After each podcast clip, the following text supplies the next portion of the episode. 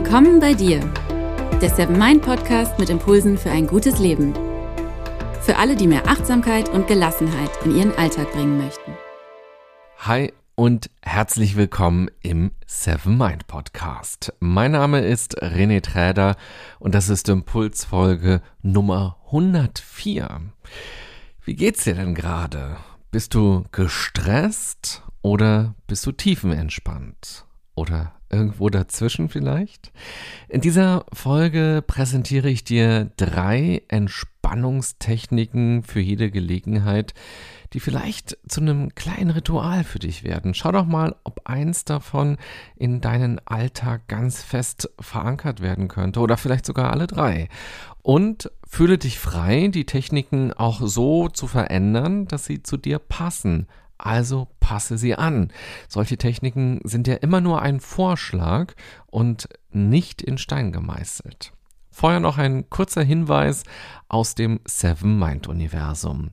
Falls du Lust auf einen Sonnenaufgang am Strand hast oder auf einen Spaziergang entlang eines Flusses, schau doch mal in die Seven Mind App. Unter der Kategorie Imaginationen findest du mehrere Meditationen, die dich dazu einladen, eine kleine Gedankenreise zu unternehmen. Du kannst zur Ruhe kommen, wenn du die regelmäßigen Bewegungen des Wassers zum Beispiel betrachtest oder wenn du die Natur beobachtest und deine Lungen mit frischer Luft füllst. In der Seven Mind App findest du verschiedene Gedankenreisen, die du in deinen Alltag einstreuen kannst, um Gedanken zur Ruhe zu bringen und auch neue Energie zu tanken.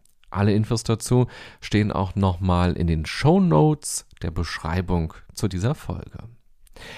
Angenommen, du wärst gerade super gestresst. Was ist dein persönliches Entspannungsritual, bei dem du unter Garantie weißt, dass es dich runterbringt und abschalten lässt. Du kannst ja mal kurz überlegen. Und am besten schreibst du dir das mal irgendwo groß und fett hin, denn wenn wir extrem gestresst sind, dann nehmen wir uns meist keine Zeit, um über sowas nachzudenken, sondern nutzen eher ungesunde Gewohnheiten, um den Stress zu kompensieren.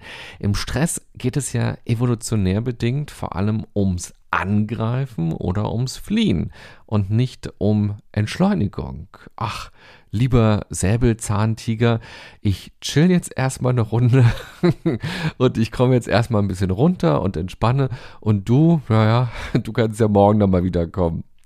Ja, und so fehlt uns im Stress die Energie, um genau darüber nachzudenken, was uns eigentlich gut tun könnte jetzt. Wir haben im Stress einen Tunnelblick.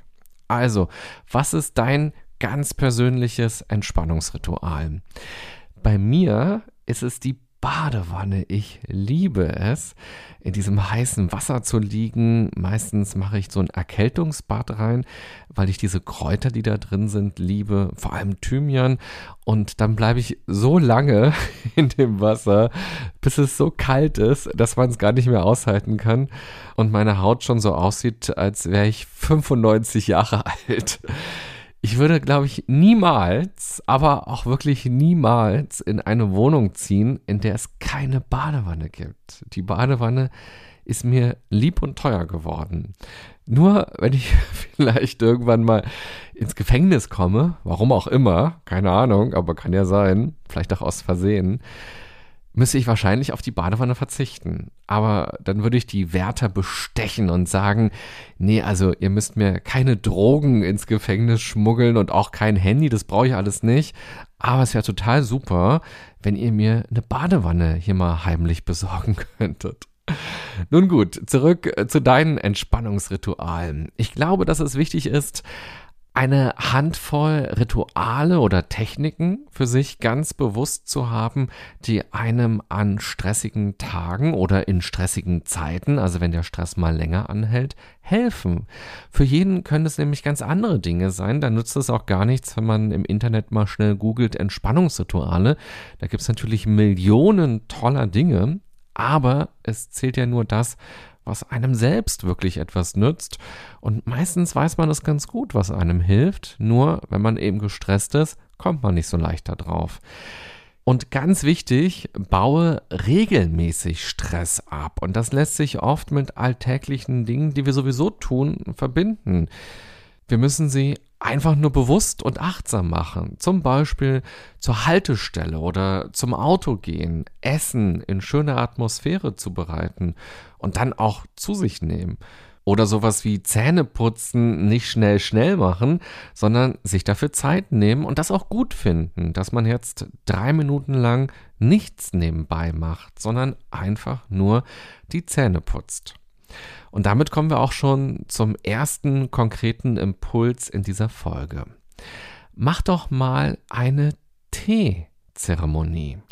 Ich persönlich liebe Tee. Kaffee habe ich erst relativ spät für mich entdeckt, so im hohen Alter.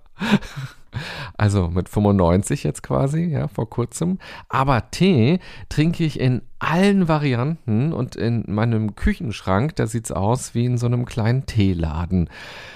Nun kann man ja Tee auf ganz verschiedene Arten trinken, nämlich nebenbei mit dem Handy in der Hand, beim Fernsehen gucken und reden und irgendwas am Laptop machen und eben ganz in Ruhe und mit voller Konzentration. Und genau das versuche ich vor allem morgens oder auch abends ganz bewusst zu machen. Ich mache dann das Radio aus, ich gucke auch keine Serie dabei, ich lege mein Handy zur Seite und konzentriere mich voll und ganz auf die ganzen Gerüche, die es gibt. Die entstehen ja schon beim Zubereiten und dann natürlich auch, wenn man den Tee trinkt. Mit der Zeit habe ich so meine ganz eigene kleine Teezeremonie entwickelt. Und vor ein paar Wochen war ich in Ostfriesland im Urlaub und da habe ich in Leer an einer Teezeremonie teilgenommen mit ganz vielen anderen Menschen. Und es hat mir so gut gefallen, dass ich mich schon direkt beim Machen entschieden habe, das nächste Mal, wenn ich für ein Unternehmen einen Achtsamkeitsworkshop gebe, dann dort auch eine Teezeremonie mit den Teilnehmern mal zu machen und sowas mal einzubauen. Und das war vorgestern und das kam so gut an, dass ich euch davon auch hier im Podcast erzählen will. Ehrlich gesagt war ich nämlich ziemlich aufgeregt vorher, weil ich dachte, na ja, vielleicht finden einige Teilnehmer das ja auch total blöd und wollen jetzt lieber nochmal 15 Minuten extra harte Fakten und noch mehr Content und finden das albern, dass man jetzt gemeinsam so eine Teezeremonie macht, aber im Feedback am Ende des Tages meinten sie dann, äh, dass sie dadurch so stark in die Entspannung gekommen sind, dass sie das auf jeden Fall für sich zu Hause auch mal machen wollen und auch mit ihrer Familie machen wollen, damit die auch mal was davon haben. Und auch hier wieder der Hinweis, es gibt nicht die Teezeremonie, vor allem geht es ja auch darum, dass man sich die Zeit nimmt für den Tee und eben auch für den Moment, dass es gerade nichts Wichtigeres auf der Welt gibt als diese Tasse Tee. Deshalb guck jetzt gar nicht zu lange im Internet, was es alles so für Regeln geben könnte, wenn du eine Teezeremonie machst.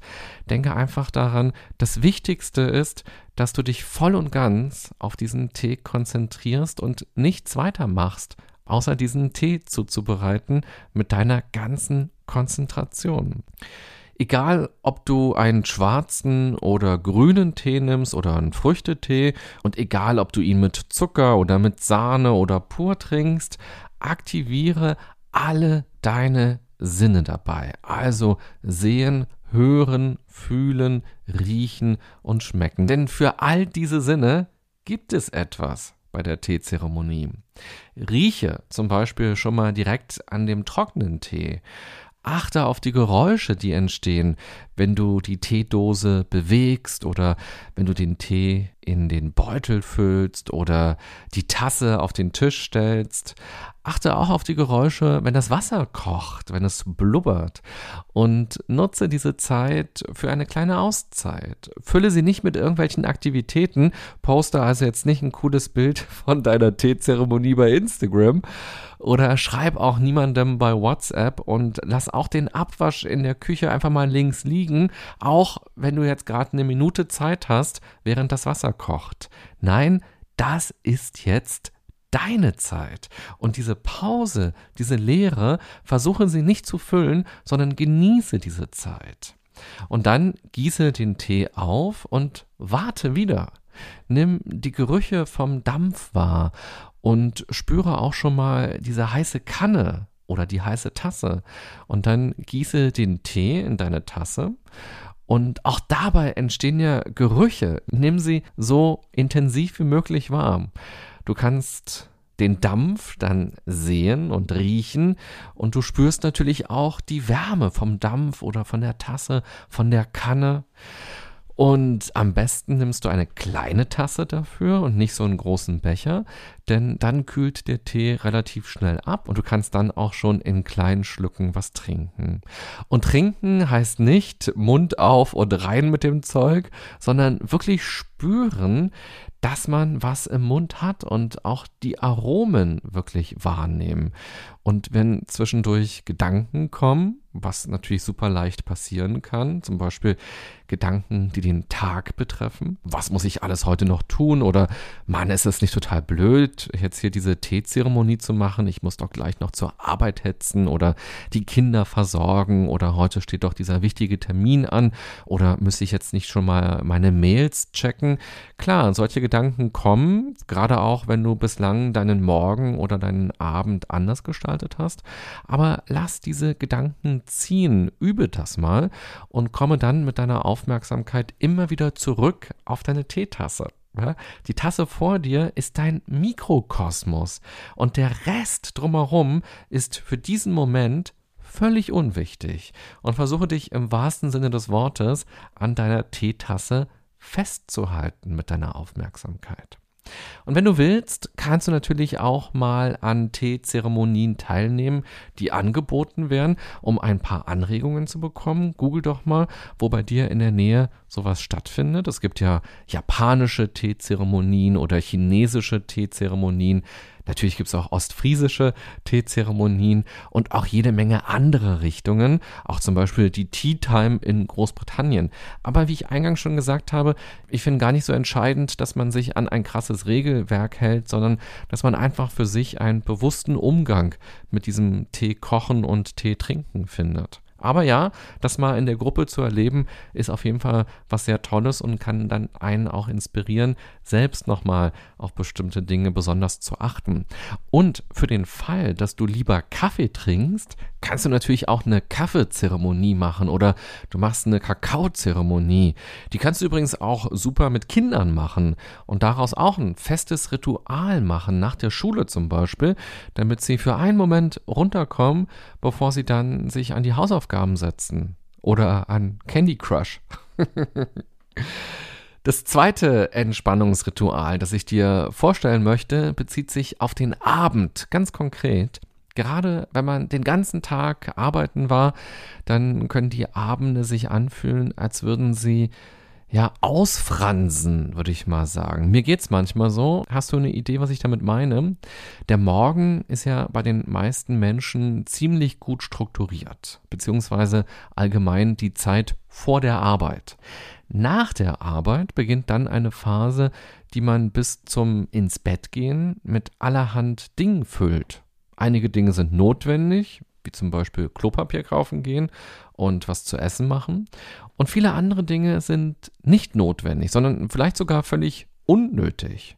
Dadurch, dass die Zeit nach der Arbeit, der Abend oftmals keine ganz so klare Struktur hat, kann es sein, dass man sich selbst stresst, weil man viel zu viel macht vor allem viel zu viel nebenbei, dass man also auch noch in seiner Freizeit versucht, multitaskingfähig zu sein, was schon auf Arbeit nicht so richtig klappt oder auch auf Arbeit für wahnsinnig viel Stress sorgt. Plötzlich macht man das auch noch zu Hause und dann packt man ganz viele Aktivitäten in den Feierabend, weil man dieses Gefühl hat, ich will die Freizeit doch gut nutzen. Diese wenige Zeit, die ich habe, die muss ich doch jetzt gut gestalten. Und das ist dann auch wieder ein Druck. Ich möchte dir vorschlagen, falls es dir denn so gehen sollte, dich von diesem Aktivitätengedanken etwas zu lösen. Man muss gar nicht viel machen in seiner Freizeit, in seinem Feierabend. Im Gegenteil sogar, vielleicht wird die Zeit sogar qualitativ wertvoller, wenn man wirklich nichts Produktives macht und sich bewusst der Ruhe hingibt oder sich bewusst einer Sache hingibt. Früher, als ich in den Ferien bei meinen Großeltern war, da haben die dann irgendwann am Nachmittag die Fernsehzeitschrift rausgeholt und sich für einen Film entschieden, den sie dann später am Abend schauen werden. Dann haben sie pünktlich eingeschaltet und wenn der Film vorbei war, zack, haben sie den Fernseher ausgemacht. So können wir das heute auch machen. Das ist eine Entscheidung. Obwohl es natürlich auf den anderen 3793 Fernsehkanälen noch so viele andere Dinge parallel gibt, wo man, wenn es gerade Werbung gibt, hinschaltet oder wo man danach dann irgendwie noch mit reingeht, obwohl schon die Hälfte des Films schon längst angefangen hat und dann bleibt man noch bis nach Mitternacht lange wach. Und natürlich gibt es ja auch sowas wie Netflix, was wir immer noch nicht fertig geguckt haben, wo immer wieder neue Serien und neue Filme auf uns warten und wir uns dann häufig nicht für eine Sache bewusst entscheiden, sondern uns leiten lassen von den äußeren Dingen. Ich bin neulich nach einem wirklich sehr stressigen Tag nach Hause gekommen. Ich hatte einen Workshop in einer anderen Stadt gegeben und auf der Rückfahrt gab es auch noch Probleme bei der Deutschen Bahn und so hat die Rückfahrt dann tatsächlich doppelt so lang gedauert. Und es war ständig auch ungewiss, wann es jetzt weitergeht, wann wir weiterfahren und wann ich endlich zu Hause sein werde. Und allein das ist ja auch ein Stressfaktor. Und als ich dann so um 23 Uhr wieder zu Hause war, dachte ich, ja, jetzt kann ich ja nicht direkt schlafen gehen. Und ich will mich aber auf der anderen Seite jetzt auch nicht zuballern mit irgendwelchen Medien, weil ich gar nicht mehr so aufnahmefähig war. Und stattdessen bin ich dann zu meinem CD-Regal gegangen und habe mal wieder eine CD eingelegt. Und ich glaube, das habe ich schon seit einigen Jahren gar nicht mehr gemacht, sondern immer online irgendwas gehört. Naja, und dann habe ich diese CD eingelegt, die ging rund 50 Minuten und in der Zwischenzeit habe ich dann meinen Koffer ganz entspannt ausgepackt und dann habe ich mich auch mal aufs Sofa kurz gesetzt und der Musik gelauscht oder ich habe aus dem Fenster geguckt und in die Berliner Nacht reingeguckt und diesen schönen Sternenhimmel betrachtet, den es da gab. Und als die CD zu Ende war, bin ich schlafen gegangen. Und das habe ich als sehr, sehr angenehm empfunden. Und jetzt gehe ich tatsächlich immer öfter wieder zu meinem CD-Regal und hole da diese alten CDs raus. Eine Hörerin hat mir vor ein paar Wochen geschrieben, was sie abends macht. Leider weiß ich jetzt gar nicht mehr, wie sie heißt. Sie stellt sich auf jeden Fall abends einen Wecker. Eine Stunde bevor sie schlafen gehen will, macht sie den Fernseher dann aus und legt ihr Handy zur Seite, ihren Laptop und ihr Tablet und schafft sich damit die Bedingungen für einen guten Übergang vom Tag in die Nacht. Also, liebe Hörerin, du wirst dich jetzt erkennen. Vielen Dank nochmal für diesen tollen Achtsamkeitstipp mit dem Wecker. Wirklich klasse. Und äh, falls ihr mit jemandem zusammen wohnt, dann kriegt ihr jetzt noch ein ganz besonderes Abendritual präsentiert. Dafür braucht ihr ungefähr eine halbe Stunde Zeit. Und die Übung ist ganz einfach. Jeder kriegt dann 15 Minuten und in dieser Zeit darf man einfach reden und zwar ohne unterbrochen zu werden. Die andere Person, der man das erzählt, was man da auch erzählen möchte, darf also nichts nachfragen und sie soll auch selbst auf nichts eingehen und nichts selber erzählen in diesen 15 Minuten, sondern einfach nur zuhören und danach wird getauscht und dann ist fertig. Ja? Klingt vielleicht erstmal komisch, aber ich habe das tatsächlich auch schon mal probiert und ich finde es eine sehr, sehr spannende Übung, weil man alles erstmal so rauslassen kann. Man weiß, man hat sein Zeitfenster und man weiß, ja, die andere Person, die muss jetzt gar nicht drauf reagieren und die wird auch gar nicht drauf reagieren, weil das eben Teil der Spielregeln ist. Und dann kann man die Dinge auch wieder sein lassen. Und umgekehrt weiß man auch, ich kriege gleich auch noch Dinge gehört. Also jeder hat irgendwie sein Päckchen, jeder hat seine Themen. Das heißt, ich muss das, was mich irgendwie gerade stört oder belastet, vielleicht auch gar nicht so wahnsinnig ernst nehmen, sondern ich lasse es jetzt damit mal los und lasse es mal ziehen, ohne mich in diesen Dialog immer wieder weiter reinzusteigern. Denn das ist ja auch die Gefahr. Denn wenn wir unserer Freundin, unserem Freund oder Mann oder Frau oder auch unseren Freunden die Dinge erzählen, die uns nerven, da kriegen wir ja meistens nur Zuspruch. Im seltensten Fall sagt da jemand, naja, war es denn aber wirklich so? Oder übertreibst du denn gerade? Oder was war denn deine Schuld an dieser Situation? Sondern meistens äh, unterstützen die uns ja und sagen, ach Mensch, du armes Ding, ähm, die anderen waren aber auch blöd heute, Mensch, diese doofe, gemeine Welt.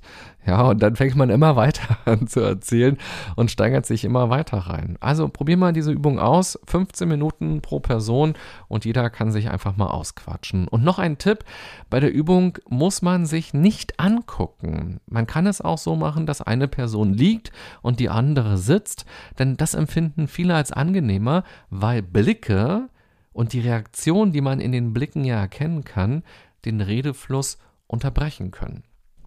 Impuls Nummer drei, entspanne dich mit anderen zusammen. Und das meine ich jetzt nicht nur mit deinem Partner oder deiner Partnerin, sondern auch mit Freunden oder sogar Kollegen. Die Arbeit ist ja für viele Menschen sehr stressig. Schon der Gedanke ans Arbeiten kann sich direkt auf Blutdruck und Puls auswirken. Ja, aber ernsthaft, wie wäre es denn, wenn du zusammen mit deinen Kollegen ein regelmäßiges Entspannungsritual hättest.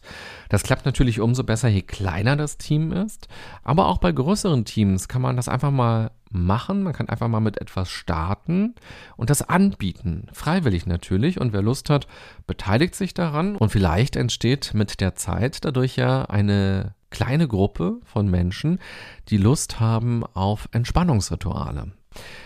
Und das kann eine kleine Meditation am Morgen sein oder mittags oder auch zu Schichtbeginn. Das kann auch ein gemeinsames Frühstück sein, wofür jeder etwas mitbringt. Vielleicht jeden Freitag oder jeden ersten Mittwoch im Monat. Vielleicht gibt es ja bei dir in der Nähe von der Arbeit ein schönes Café oder auch einen kleinen Park. Auch dort kann man ja mal Meetings hin verlegen. Und so manche E-Mail kann man sich ja auch sparen, wenn man sich einfach mal trifft und die Dinge persönlich spricht. Allein das kann ja auch schon zur Entspannung beitragen, weil E-Mails ja oft missverständlich sind. Ich finde immer schön, wenn man sich fragt, wie kann ich persönlich das Miteinander bei mir auf Arbeit oder im beruflichen Kontext schöner gestalten, leichter machen, klarer machen und eben auch entspannter gestalten. Welchen Anteil habe ich denn an diesen Interaktionen? Und bei diesem Punkt ist für mich jetzt total schwer, dir ganz konkrete Maßnahmen vorzuschlagen, einfach weil ja jeder Job völlig anders ist und die Rahmenbedingungen sich auch unterscheiden. Jede Podcast-Folge wird ungefähr 30.000 Mal gehört. Da gibt es deshalb wahrscheinlich 30.000 verschiedene Arten zu arbeiten. Ganz verschiedene Jobs, andere Teamzusammensetzungen, Schichtdienst oder im kleinen Team alleine zu arbeiten, Großraumbüro. Gibt ja so unfassbar viele Dinge, die man macht. Ähm, deshalb würde mich interessieren, ob ihr vielleicht schon bei euch im Unternehmen oder im Team Rituale für ein entspannteres Miteinander gefunden habt und die dann auch regelmäßig tatsächlich macht, dann schreibe mir doch gerne mal eine E-Mail und berichte, wie dieses Ritual ganz konkret aussieht. Also was macht ihr? Wie läuft das ab? Wie viele Menschen sind daran beteiligt? Und wie oft macht ihr das auch? Und was hast du gemerkt, hat sich dadurch vielleicht verändert? Oder was bewirkt dieses Entspannungs- oder Achtsamkeitsritual bei dir ganz persönlich oder eben auch bei dir im Team? Würde mich total freuen und ich bin sehr gespannt, was da für Rituale an mich herangetragen werden. Und wenn Leute mir schreiben, dann stelle ich das sehr, sehr gerne mal hier in einer der nächsten Folgen vor, wenn es thematisch passt, weil ich glaube, dass wir alle voneinander ganz viel lernen können. Und ich freue mich immer, wenn auch ihr mir erzählt, was ihr entdeckt habt und was ihr macht rund um Achtsamkeit. Angelika hat mir zum Beispiel neulich geschrieben, nachdem sie die Folge zum Thema Normal gehört hat. Und das passt auch ganz gut zum heutigen Thema rund um Entspannung, denn den meisten Stress machen wir uns ja selber. Wir stehen unserer Entspannung oft selbst im Weg. Angelika hat sich zum Beispiel entschieden, ihre drei Wochen Urlaub in diesem Jahr am Stück zu Hause zu verbringen und nicht zu verreisen. Freunde und Bekannte haben sie dann aber immer reflexartig gefragt, ah, du hast jetzt Urlaub und wo fährst du hin? Und wenn sie dann geantwortet hat, ich bleib zu Hause, dann kam ganz oft die Antwort, Ach so, ja, naja, zu Hause ist ja auch schön. Aber wir, wir sind ja in diesem Jahr da und dahin gefahren.